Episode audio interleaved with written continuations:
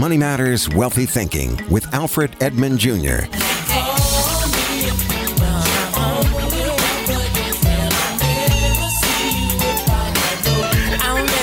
Welcome to Money Matters Wealthy Thinking. I'm your host, Alfred Edmond Jr. You work for it, you pay taxes on it, you do your best to save, invest, and make the most of it. But are you the only one spending it? A big part of managing your money is being clear about what you're earning, what you're paying, what you're keeping, and who you owe. However, you also need to manage something even more important. Who has access to your money and other assets, and under what terms? On this edition of Money Matters Wealthy Thinking, I've got a question for you. Who is really spending your money? Also, I've been inviting you to submit questions you'd like me to answer on the podcast. Today's question is a doozy, especially if you worry about getting played by gold diggers.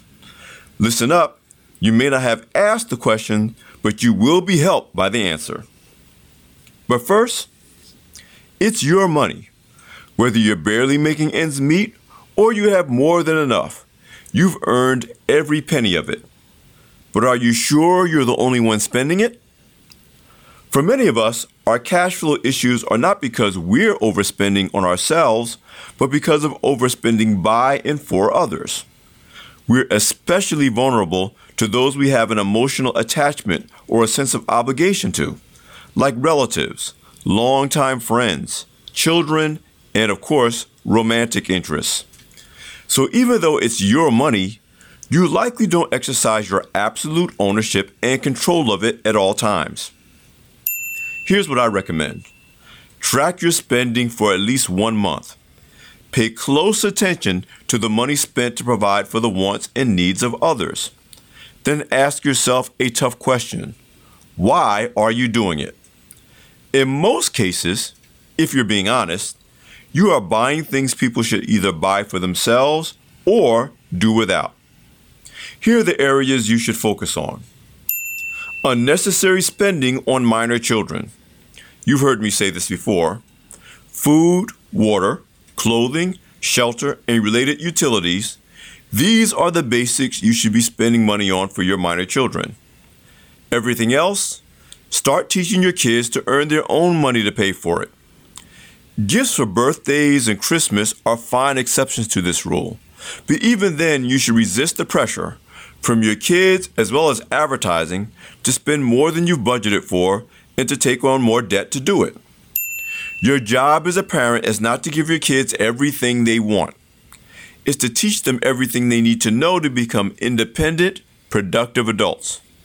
That means providing your children with financial education and modeling financial responsibility, not just buying them more stuff. Next, check into those adult dependents in your life. Are you spending money, covering expenses, and otherwise providing for the financial needs of able bodied adults?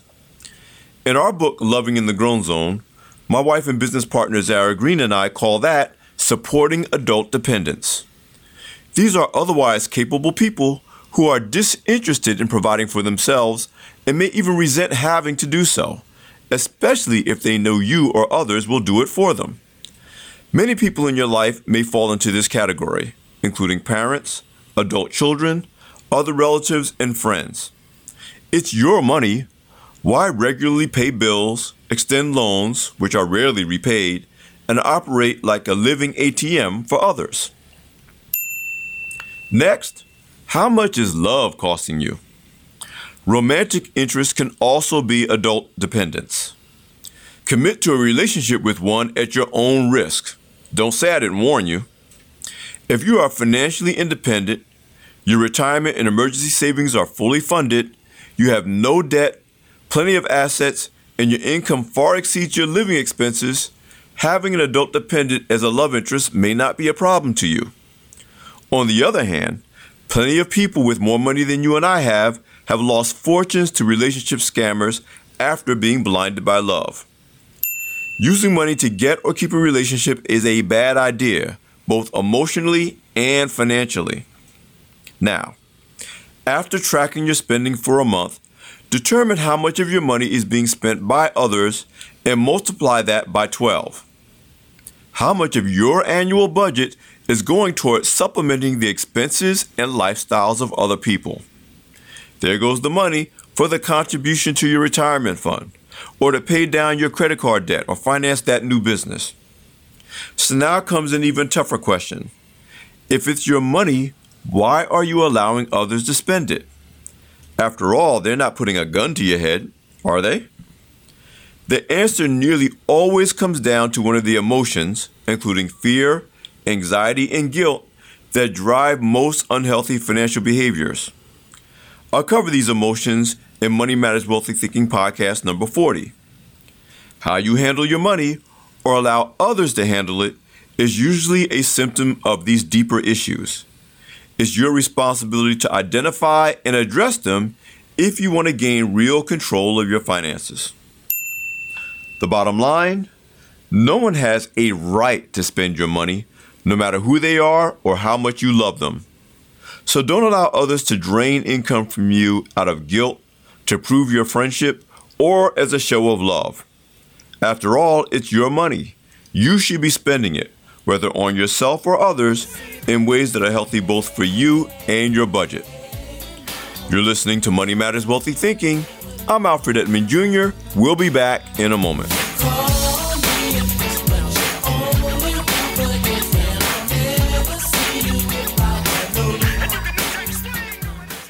Support for Money Matters Wealthy Thinking and the following message come from State Farm, who knows that many Americans struggle with their finances and most have never been taught how to manage them. Starting today, State Farm wants to change that by giving people the tools, help, and education they need to take control of their money, putting financial well being within the reach of everyone.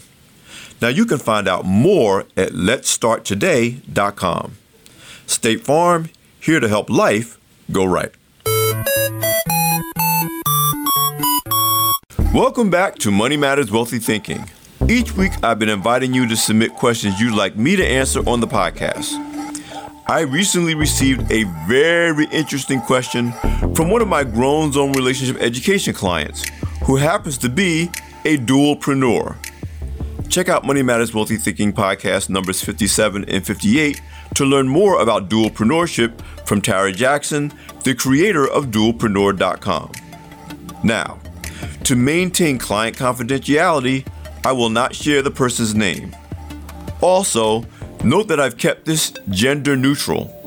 Both gold diggers and financial scammers, as well as their victims, can be male or female. Anyway, here's the question I'm a young, well educated professional with a great job and I also own a successful business. I also learned about saving and investing as a teenager, and now have a sizable and growing portfolio. In short, I'm well on my way to making my first million, and romantic interest in me has suddenly heated up. How can I tell whether they're really interested in me or my money and the lifestyle I can afford? Listen, I like sex and want love as much as anyone, but I do not want to get played. Trust me, I understand, both through my work covering successful entrepreneurs and professionals for Black Enterprise, as well as from personal experience. The key is to focus on one of our key Grown Zone principles. Learn the difference between being desired for what you look like, have, and can do, and being genuinely appreciated for being who you are. The keys to protecting yourself are time, investigation, and observation. Do they always look forward to time with you? Or are they only excited when it involves spending money? Are they available for lavish dinner dates, but not interested in just meeting up with you for coffee? Also, watch to learn how they handle their money. Do they take pride in being financially self sufficient, or do they resent having to provide for themselves? Do they view people, perhaps starting with their parents, spending money on them as proof of love do they pay their own bills and meet their own financial obligations? If not, who typically does it for them? In the meantime, while you're learning all this, resist the urge to lead with your money and what it can buy, especially if you are still getting to know a romantic interest. You don't have to be cheap, but avoid lavish social outings, expensive trips, and other over the top gifts, even if you can afford them. Plan your early social interactions around activities that don't involve you being a big spender. Don't make any financial decisions for romantic interest that you wouldn't make if the person was not a romantic interest.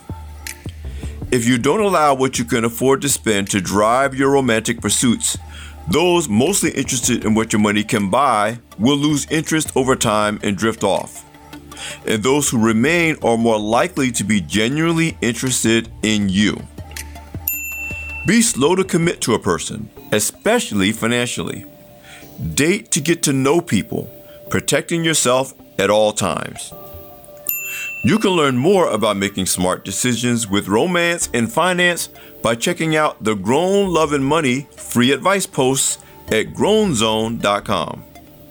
Again, this is an issue that most successful people will face sooner or later. I hope my answer is helpful to you, and I thank my client for allowing me to share the question. If you have questions you'd like Alfred to answer, send an email to alfrededmondjr at gmail.com and he'll answer them on future editions of this podcast. That's alfrededmondjr at gmail.com. Or you can follow and direct message him on Instagram or Twitter at Alfred Edmond Jr. And be sure to get Alfred's latest free ebook, Buy Love, Get Trouble, Sell Love, Get Screwed How Decisions in Pursuit of Sex, Love, and Relationships Impact Your Career, Business, and Financial Success. You'll find it at grownzone.com forward slash Buy Love, Get Trouble. And don't forget to subscribe to Money Matters Wealthy Thinking on iTunes, Google Play, SoundCloud, Stitcher, or any other podcast directory. And if you like what you hear, leave a five star review.